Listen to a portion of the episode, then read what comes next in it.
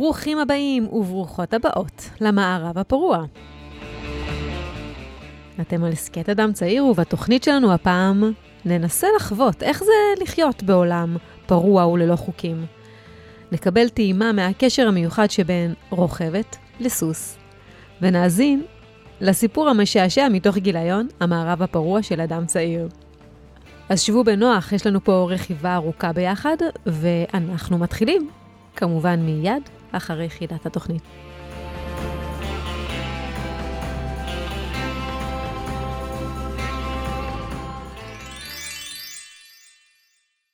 והחידה שלנו להפעם היא, מה מקור השם? המערב הפרוע. חושבות וחושבים שאתם יודעים מה התשובה? חכו איתנו לסוף התוכנית וגלו אם צדקתם. ויש לנו היום uh, מועצה פרועה במיוחד, קבלו אותם בקריאות הי-הא, את רון, נדב ואת עלמה. שלום לכם. בואו uh, תספרו לנו, uh, בני כמה אתם? מאיפה הגעתם? אני רון זלצר, אני בת עשר, אני גרה בפתח תקווה ואני עולה לכיתה ה'. אני נדב אלטורה ואני גר בירושלים ואני עולה לכיתה ה'. אני עלמה ארנוני, אני um, באוקטובר אהיה בת 11 um, ואני גרה בקיבוץ חנתון. ואני זה... עולה לכיתה ה'. איפה, איפה זה קיבוץ חנתון? Uh, באזור, כאילו ליד צומת המוביל. אה, בצפון. כן. וואו, דרך ארוכה עשית עד, אה, עד אלינו, איזה כיף. חצי חופש כבר, אה, חופש גדול מאחורינו. בואו תספרו מה הדבר הכי פרוע שעשיתם החופש. Um, לא עשיתי הרבה דברים פרועים, אפשר להגיד, כי כאילו הייתי בקייטנה עד עכשיו בערך. Uh-huh. לך, את אומרת לא כי לא רציתי, אלא כי לא כן. הייתה לי הזדמנות, הבנתי. Um, אבל הייתי בכנרת בחמישי, שישי, שבת, ראשון. איזה כיף. אני גם, אני הייתי בקייטנה, אז לא הספקתי לעשות הרבה דברים. גם אני הייתי בקייטנה. מה, מה אתם יודעות ויודעים על המערב הפרוע, או לפחות חושבים וחושבות שאנחנו יודעים? אני קראתי בוויקיפדיה. מה קראת, כן. נדב? וגם אבא שלי סיפר קצת לי. הוא אמר שזה היה בין 1800 ל-1900 בערך, שגילו שיש זהב במערב אה, ארצות הברית. אז אנשים התחילו ללכת ל... למערב ארצות הברית ולהקים אה, יישובים קטנים ולחפור זהב. אה, זה נכון מאוד. איך אתם אה, מדמיינים את זה? את כל מה שאתם שומעים על המערב הפרוע? קרבויים, סוסים, מדבר. כן. בדרך כלל ככה אומרים על המערב הפרוע. כן. מה אתה חושב, נדב? לא יודע, נראה לי אבא שלי סיפר שפתרו סכסוכים ביריות.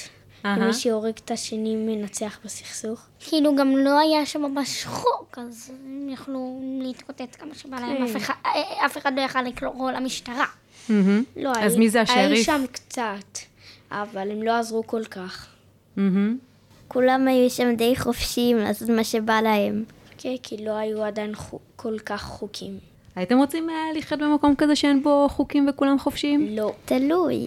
מצד אחד כן, כי זה כיף לא לעשות את מה שאומרים, כאילו לעשות מה שבא לך ולא מה שאומרים לך, אבל מצד שני לא, כי אז יכולים, כאילו, זה יכול להיות פחות כיף. מה זאת אומרת? זה תלוי איזה לא. חוקים. באיזה שלב תמיד יש חוקים. אהה. זה יכול להיות קצת מוגזם, כאילו, חוקים מסוימים כן, לא בא לי שיהיו, אבל... תנו דוגמה. נגיד חוק שחייב, לה... נגיד חוק שלא להרביץ ולא לעצבן, אם לא יהיה את החוק הזה, זה יהיה פחות כיף. אבל אנחנו יודעים שזה לא כיף להרביץ ולא כיף... אה, נכון. ולא כיף אה, לעצבן, אז למה שנעשה את זה? למה אנחנו צריכים את החוק הזה? כי בלי זה אנשים השתגעו. נדב, לך זה היה ברור שאנחנו צריכים חוקים, נכון? כן. תסביר למה. למה? כי בלי זה יעשו מה שבא להם, והם יכולים להשתגע ולהרביץ ולעשות דברים לא נעימים. כלומר, אנחנו תמיד אה, פוחדים מדברים ש... כן. שיעשו לנו. כן. אבל מה עם דברים שאנחנו נעשה? זאת הבעיה, תמיד חושבים על מה, מה יעשו לנו, לא מה אנחנו נעשה לאחרים. כן.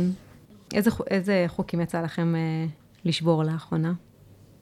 עכשיו בחופש, בטח הרבה דברים, הרבה מהחוקים שלכם משתנים, לא? בגלל שאני יותר בבית, אז אני רואה יותר מסך ממה שהגבילו אותי. אוקיי. ואנחנו אוכלים יותר חטיפים אצל סבתא. וואי וואי וואי, רון? לא יודע, לא יצא לי. מה עוד? באיזה שעה למשל את אה, הולכת לישון? כאילו, תמיד אני עייפה באיזשהו שלב, אז אני הולכת לישון, בדרך כלל באותו זמן. הבנתי. כן, כבר לא מגבילים כל כך על ללכת לישון, כן, לא מגביל. מתוקים, ועל טלוויזיה. מה עוד? אז אמרנו מסכים, אמרנו ממתקים. בעיקרון זה החוקים הכלליים שיש בדרך כלל. מהמם. כן, זה החוקים העיקריים. טוב, יפה. האם אתן מוכנות, והאם אתה מוכן לחידון המערב הפרוע שלנו? כן. כן. טאדם, טאדם. אה, טוב, חידון המערב הפרוע, אני חייבת להגיד שחלק מהחידות הן ממש קשות, וחלק מהתשובות לחידות, תגלו אותן בגיליון שלנו. אז אה, רוצו מהר מהר לקחת את הגיליון. נתחיל מחידה קלה. איך אה, נקראים סוג הסרטים. המתארים כן, כן, הוואי כן. לכאורה של המערב הפרוע. א', יד המחץ, ב', מערבון, ג', סרטי בורקס, או ד', אופרות סבון. מערבון. אז מה הרבון? גם אני חושבת מערבון. מעולה, כולכם צודקים. שאלה שנייה, איך קוראים להגירה ההמונית בארצות הברית, בה עברו אנשים רבים למערב המדינה בתקווה למצוא זהב? אתה קצת דיברת על זה מקודם, נדב. א', הבעלה לכסף. שתיים, הבעלה לזהב. כן. שלוש, ערי הזהב הנסתרות. או ד', ההגירה הגדולה. אני חושבת הבהלה לזהב. גם אני. אה, נראה לי בעלי הזהב. הבהלה לזהב, נכון, הבעלה לזהב. איך קראו לשירותי הדואר של המערב הפרוע? א', Western Post, ב', Post Office, ג', Washington Post, או ד', Pony Express. Pony Express. כן, גם אני חושבת. זה הכי הגיוני. את, קודם כל אתם צודקים, זה Pony Express, אבל מה הגיוני בלקרוא לשירותי דואר על שם פוני? אקספרס. כי, כי פשוט העבירו אותם על סוסים. נכון. אה, כסוס פוני. נכון, נכון, נכון, נכון. אז קודם כל אתם צודקים, לשירותי הדואר של המערב קראו Pony Express, זה שירות שהתבסס על אה, רוכבי סוסים מהירים, והם אה, היו מחליפים אה, סוסים ורוכבים לאורך נתיב מסוים, וזה היה שירות מאוד מאוד מאוד אה, יעיל. עוד שאלה. עכשיו יש לי שאלה, שאלה קשה, אבל היא מגניבה, אוקיי? אחד מסימני ההיכר הידועים ביותר של המערב הפרוע, בעיקר בקולנוע, הוא שיח קוצני עגול, שעף ומתגלגל ברוח. אתם מכירים את זה? כן. מה שם הצמח? אה, מה האפשרויות? אני אגיד לכם. א', מלכית אשלגנית, כן. ב'. זמורה קוצנית, ג', עלווה ריחנית, או ד', ורדית השיחים. א', א'. א', גם אני. אתם, אתם אה, נהדרים. למה א', נדב? איך ידעת ישר? לא יודע. אה, כדור שלג, לא יודע. כן. אה, אתם, אתם רוצים שאני אספר לכם משהו מעניין על הצמח הזה? כן. כן. רואים אותו ב- בכל הסרטים כמשהו שמאפיין את המערב הפרוע, אבל אתם יודעים שהוא בכלל לא היה קיים בארצות הברית במערב הפרוע. כלומר, זה, זה שיח שהוא בעצם אה, מין פולש. הוא הגיע לארצות הברית אה, מרוסיה, אבל הוא הגיע רק לקראת סוף המאה ה-19, שזה אחרי התקופה שאפיינה את המערב הפרוע. אמ, אבל עדיין, זה צמח שמאוד מאוד מאוד מזוהה עם המדבר של ארצות הברית ועם הערבות הצחיחות, ולכן הוא נכנס לכל מערבון אפשרי. אבל כל הכבוד לכם, אתם ידעתם לענות על כל השאלות. אני חשבתי שהן ממש קשות. כשאתם נכנסתם לפה לחדר, אמרתם שאתם לא יודעים כלום על המערב הפרוע. אה, כן. כן. כל הכבוד לכם.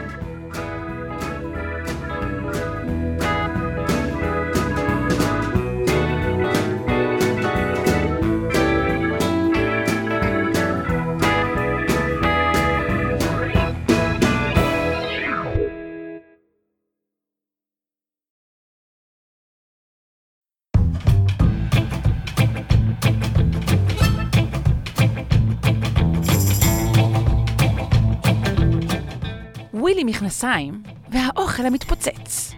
מאת נטלי גבירץ. מספרת שרון קנטו.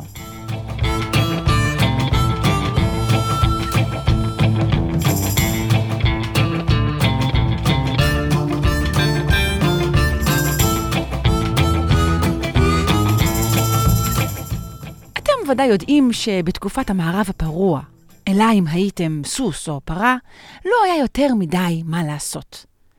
היה משעמם מאוד. כמה משעמם? בואו נגיד שבשביל הכיף אנשים היו יושבים ומביטים בצמחים יבשים מתגלגלים ברוח.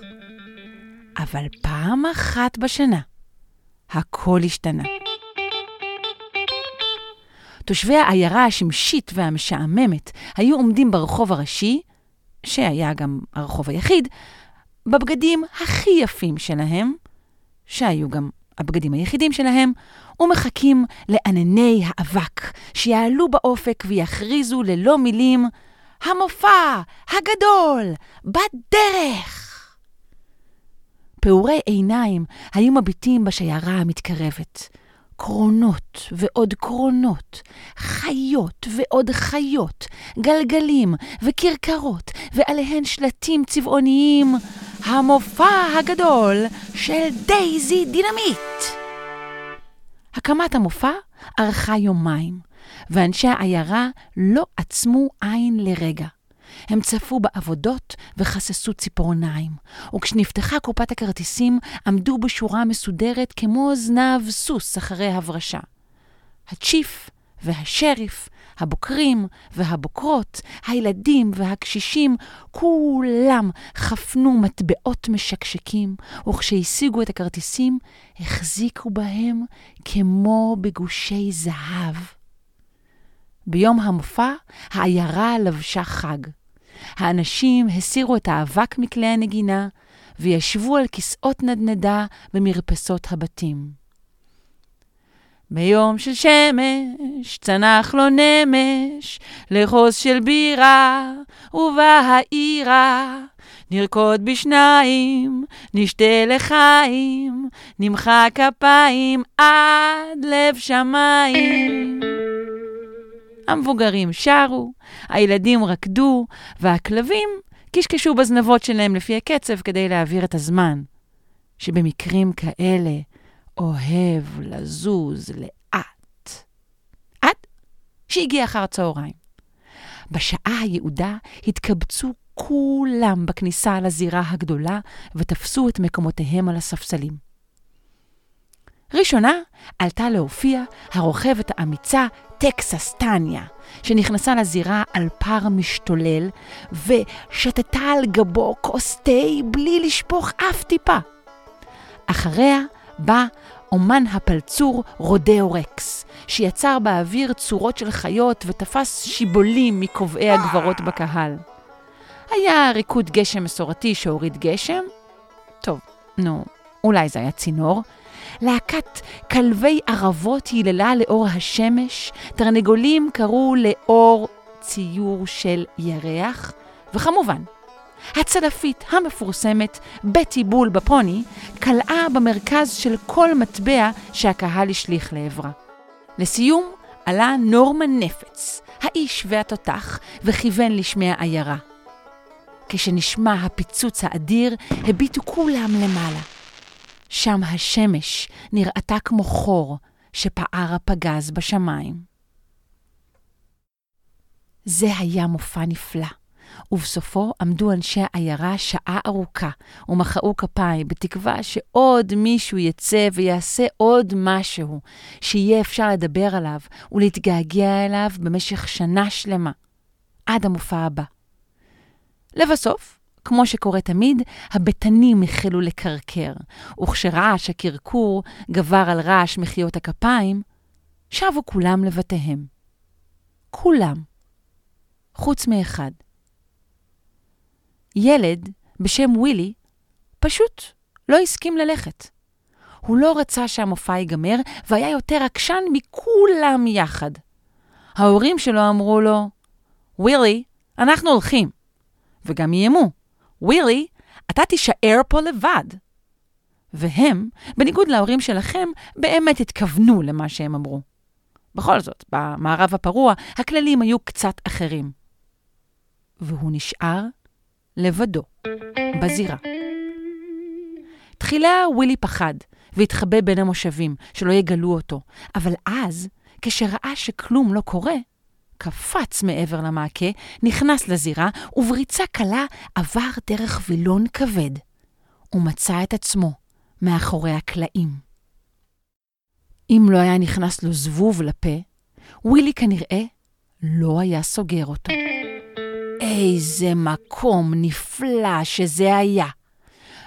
במקום אחד אחרי השני, כל האומנים וכל החיות יחד, בבת אחת. הוא הסתובב ביניהם אחוז תדהמה. השברים, הסוסים, כלבי הערבות, התרנגולות, הבוקרים והרקדנים, הצלפים, אומני הלאסו, הפועלים והנגנים. עבורם, המופע לא היה יום אחד מיוחד בשנה, אלא כל יום, כל השנה. לפעמים זה קורה בחיים. שנדלקת נורה מעל הראש ומבינים משהו חשוב באמת. זה מה שקרה לווילי ברגע ההוא. רק שבמקום נורה, נדלק לו מקל דינמיט. ווילי הבין. הוא נולד להיות חלק מהמופע הזה.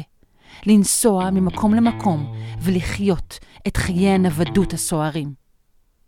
עכשיו, רק נותר לו לגרום לעוד אנשים להבין את זה. ווילי חיפש את המנהלת של המופע הגדול של דייזי דינמיט. הוא יגיד לה שהוא מוכן לעשות כל דבר, רק שיצרפו אותו. הוא יצחצח את שיני הפרים, ימרק את התותח מבפנים, ינקה אחרי הסוסים, הכל הוא יעשה, וגם יגיד תודה רבה. רק שיתחיל כבר העתיד שלו בבקשה. ווילי עבר בין המשתתפים. סליחה? שאל? איפה דייזי? אלה שבתוך ההמולה איש לא התייחס אליו. הוא הרגיש כמו כדורגל שניתז מנעל לנעל. לא עוקפים בתור! צעקה עליו בטי בול בפוני. איזה תור? שאל ווילי.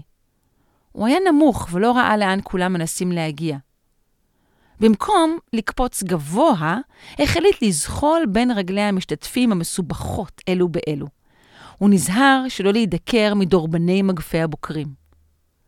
הבלגן שנקלע אליו התגלה כתור לארוחת הצהריים של משתתפי המופע. הם המתינו מחוץ לחדר אוכל מאולתר, ומרוב רעב החלו לדחוף אחד את השני. טקסס טניה שמטה את כוס התה שלה. ווילי ניצל את המהומה כדי להשתחל לחדר האוכל, ומשם למטבח. הוא ציפה לסימפוניה של ריחות, צלילי ביעבוע וטיגון, וצוות של טבחים שמערבבים תבשילים מהבילים בעתי חפירה בתוך סירי ענק ומנסרים פרוסות מכיכרות לחם בגודל של גזעי עץ. טוב, מהדמיונות האלה אפשר להבין שגם ווילי כבר היה רעב. אבל לא היה שם כלום. לא ריח ולא קול ולא שום דבר. גם לא מטבח. רק רעש קטן, נמוך, כמו של משיכות באף. מאיפה הוא בא? ווילי הביט סביבו והקשיב. הקולות הגיעו מתוך ארגז שהיה מונח על הרצפה.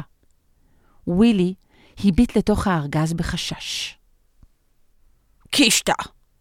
שמע קול צרוד. אני רוצה להיות לבד. זאת הייתה דייזי דינמיט. הוא זיהה את פניה מכרזת המופע המפוארת, אלא שעכשיו היא לא חייכה. עיניה היו מוצפות דמעות. מי זה? מי אתה? שאלה. אני ווילי, גברת דינמיט. אני מחפש אותך כבר שעה. באתי לבקש להצטרף אליכם. אני מוכרח להצטרף. אני אעשה הכל. כל דבר, באמת. אתה רק ילד קטן, מה אתה כבר יודע לעשות? דייזי נגבה את פניה ויצאה מהארגז. ווילי חשב, אבל לא מספיק מהר. טוב, לך מפה, ילד, אמרה דייזי. מה קרה? אפשר לעזור? התעקש ווילי. אלה בעיות של גדולים, ילד. צריך להגיש פה ארוחה ל-30 איש, וכרגע גיליתי שהכרכרה עם ציוד המטבח שלנו לא הגיע. אין אוכל, אין סירים ואין אש. אין לי איך להאכיל אותם. עוד מעט, מרוב רעב, הם יאכלו אותי. ווילי לא ידע אם היא צוחקת, אבל לא רצה לברר. הוא הביט סביב. חייב להיות פתרון. מיד חוזר! אמר. הוא עקף את ההמון הרעב ששר פה אחד, אוכל! קדימה, אוכל! והלך לעבר אזור החיות. אולי שם יש מה לאכול? אצל הסוסים מצא קש, אצל הפרים עשב, ואצל הכלבים עצמות. כשכמעט התייאש, נזכר בתרנגולים. הם עמדו ונקרו מערימה גבוהה של גרעיני תירס יבשים.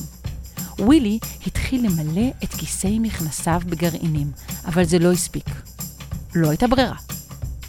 הוא הוריד את המכנסיים, קשר קשר בסוף כל אחד מהמכנסיים ומילא אותם בגרעיני תירס. בדרך חזרה עבר ואסף את התותח. את המכנסיים המפוצצים בגרעינים הוא דחף בכוח לתוך לוע התותח, וחזר לדייזי. ילד, מה אתה עושה? שאלה. תחזיר את התותח שלנו למקום, ולמה אתה בתחתונים? ווילי לא עצר. הוא פתח את הווילון לרווחה, וקרא, בואו לאכול! מה אתה עושה? צרחה דייזי, בעוד משתתפי המופע רצו פנימה וחיפשו את האוכל. למישהו יש גפרור?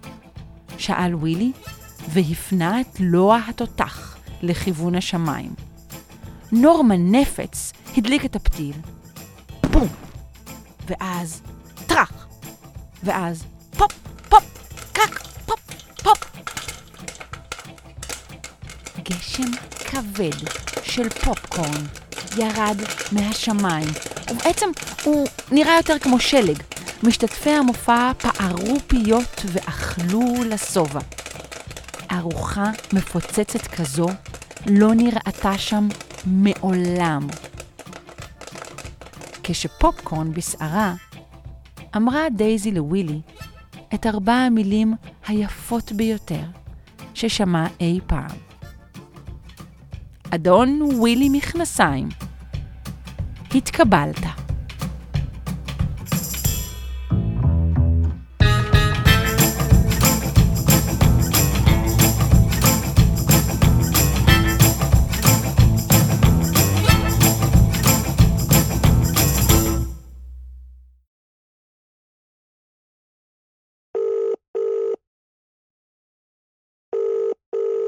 אין בוקר או בוקרת בלי סוס. נכון. והיום אני משוחחת עם uh, שי, ששי, את מדריכת uh, רכיבה בסגנון מערבי, שזה סגנון שהתפתח בארצות הברית על ידי קאובויים, כן, נכון? כן, באמריקה. באמריקה. Uh, ובואי תספרי לנו קצת על זה, על, ה... על העולם המופלא הזה של רכיבה על סוסים, ומה בעצם, מה זה רכיבה מערבית, במה היא שונה ממה שהכירו עד אז. אמ, אז בעצם לאמריקה הגיעו אירופאים אה, שהביאו את הסוסים שלהם בציוד הרכיבה שהיה מקובל באירופה. הרכיבה הזו הייתה משמשת בעיקר את בני האצולה, והיו רוכבים לספורט ולפנאי, אפילו גם לצבא. Mm-hmm. וזו הייתה רכיבה שהיא מאוד uh, אסופה ואסתטית. Mm-hmm. הם רכבו על עוקף מאוד קטן, ש... הוא קטן בשביל לאפשר לסוס לעשות את הביצועים האתלטיים הגבוהים ביותר. Mm-hmm. ובעצם... מה למשל כל הקפיצות שאנחנו תמיד נכון. רואים? כן. והם הגיעו לאמריקה, ובעצם הגיעו לצד המערבי שלה, כמו שאת קוראת לו המערב הפרוע. והיה צריך להתחיל לעבוד, ו...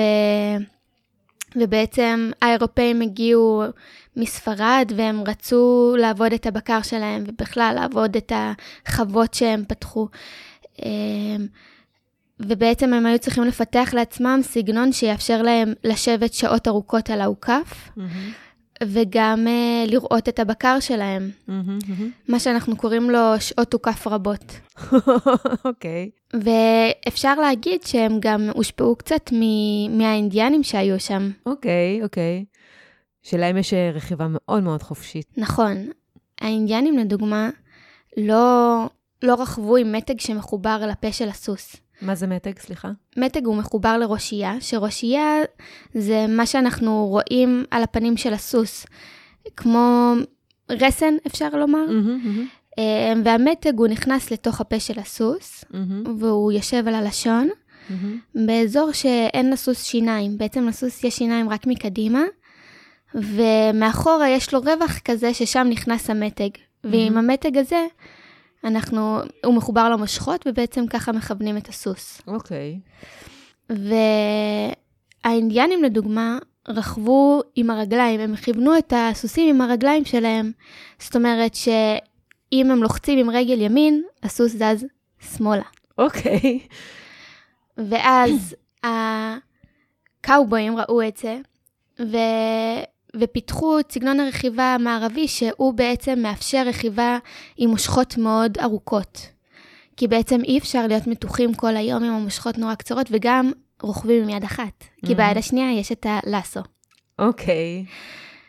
ובעצם הם פיתחו סגנון רכיבה כזה שהוא שילוב של האנגלי וגם קצת מהאינדיאני, והמון תוצר לוואי של העבודה שלהם, שבעצם מאפשר רכיבה הרבה יותר חופשית. ו- וכן, וככה הבוקר יכול לרכב ביד אחת.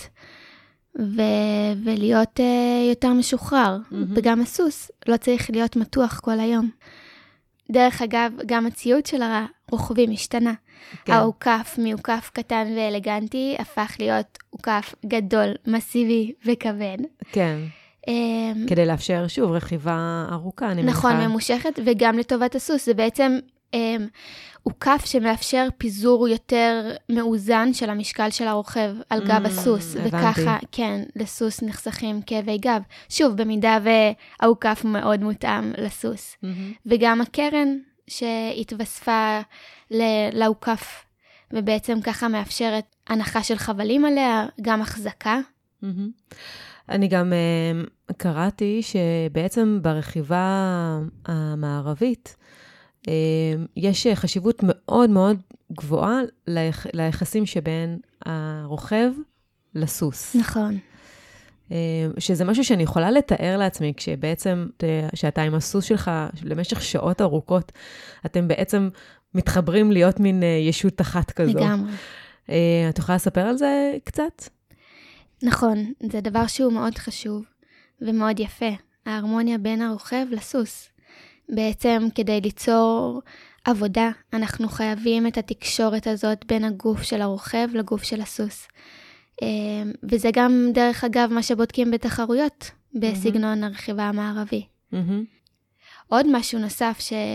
שמאוד חזק ב... ברכיבה המערבית הוא דבר שנקרא חוש פרה. אוקיי. מה זה נשמע מעניין. כן.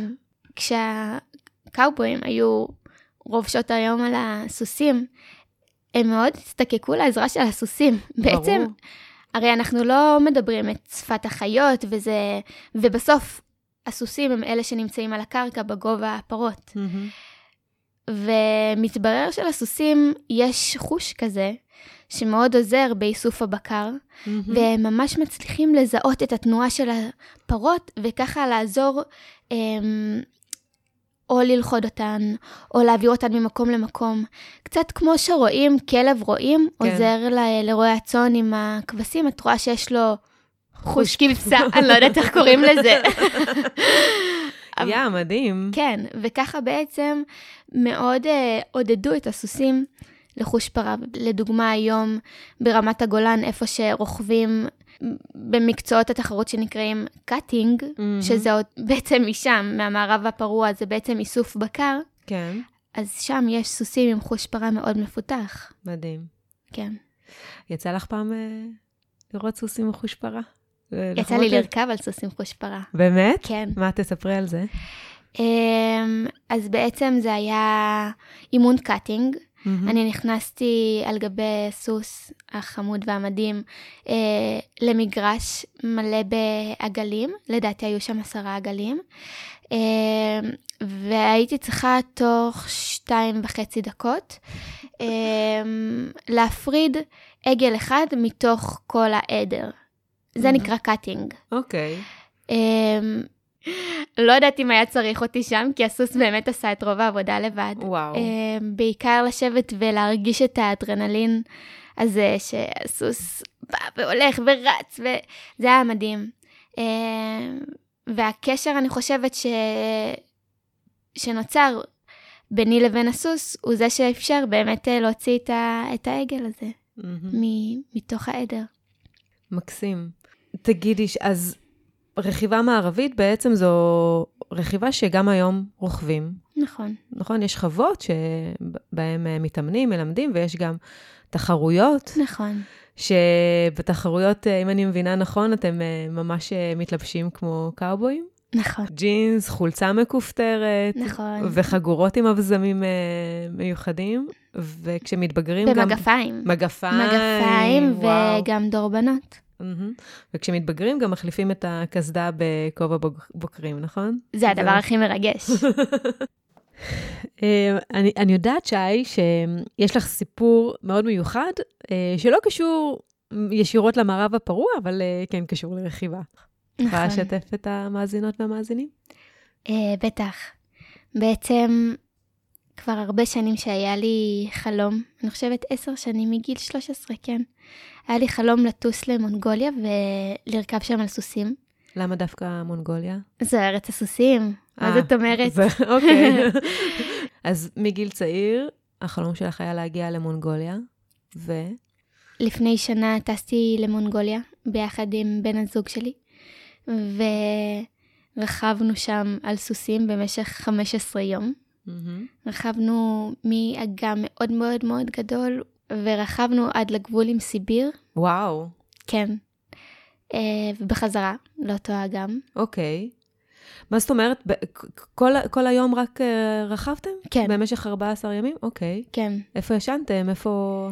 Um, איפה שעצרנו. היה לנו אוהל.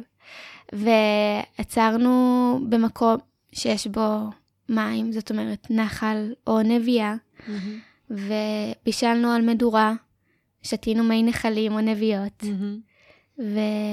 וכמובן גם צריך לעצור במקום של הסוס, יש אוכל וגם כן. מים. Mm-hmm. וכן, ככה טיילנו. מדהים. בעצם אה, רכבת בערבות מונגוליה, כמו שקאובויים וקאובויות, קאוגרס, רכבו בערבות אה, אמריקה. נכון. שי, אה, תודה רבה. בכיף, בשמחה.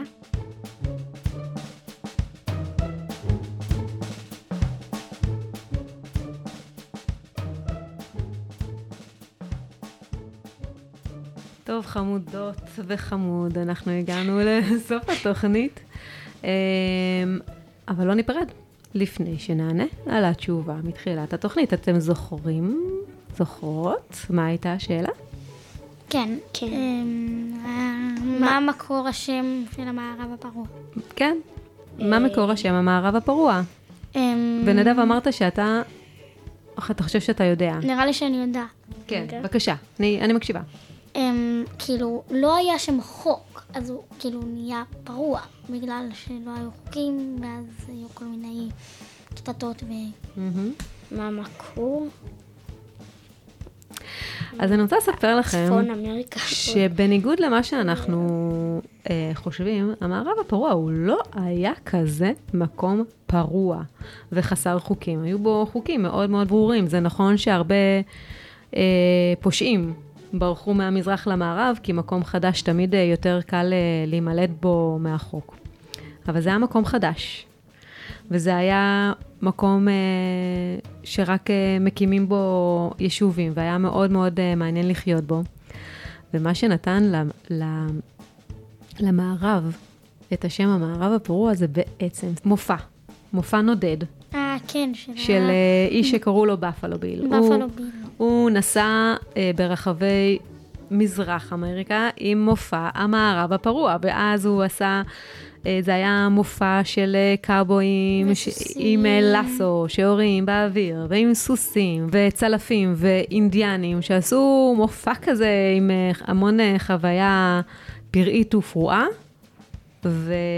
וזה מה שנתן את השם למערב. כלומר, כולם, כל מי שראה את המופע חשב, או, ככה נראה המערב הפרוע. וזהו, אני רוצה להודות לכל אורחי ואורחות התוכנית, ולהודות לכם ולכן על ההאזנה. אה, אני אשמח לשמוע מכם, אז אה, כתבו לנו לקידס את אדמעולם.com. את כל ההסכתים שלנו תוכלו למצוא באתר אדם צעיר ובכל אפליקציות הפודקאסטים, הסכתים. אני מזכירה לכם שמשחק חפש והחלף את המטמון עדיין ממשיך. צאו עם המשפחה לטייל, אבל בימים ובשעות פחות חמים, כן? וחפשו את טובות המטמון שהכפנו בשלושה אתרים בארץ. הקפידו לקחת איתכם כובע ומים. Uh, בחודש הבא, חודש ספטמבר, אנחנו יוצאים לחופשה קצרה של ההסכת ולא יפורסם uh, הסכת חדש. כמובן שיצא לאור גיליון מיוחד לכבוד תחילת שנת הלימודים, גיליון הבחירה, שהוא uh, גיליון מסקרן ומעניין במיוחד ויגיע אליכם בחודש הבא. ההסכת שלנו ישוב בחודש אוקטובר.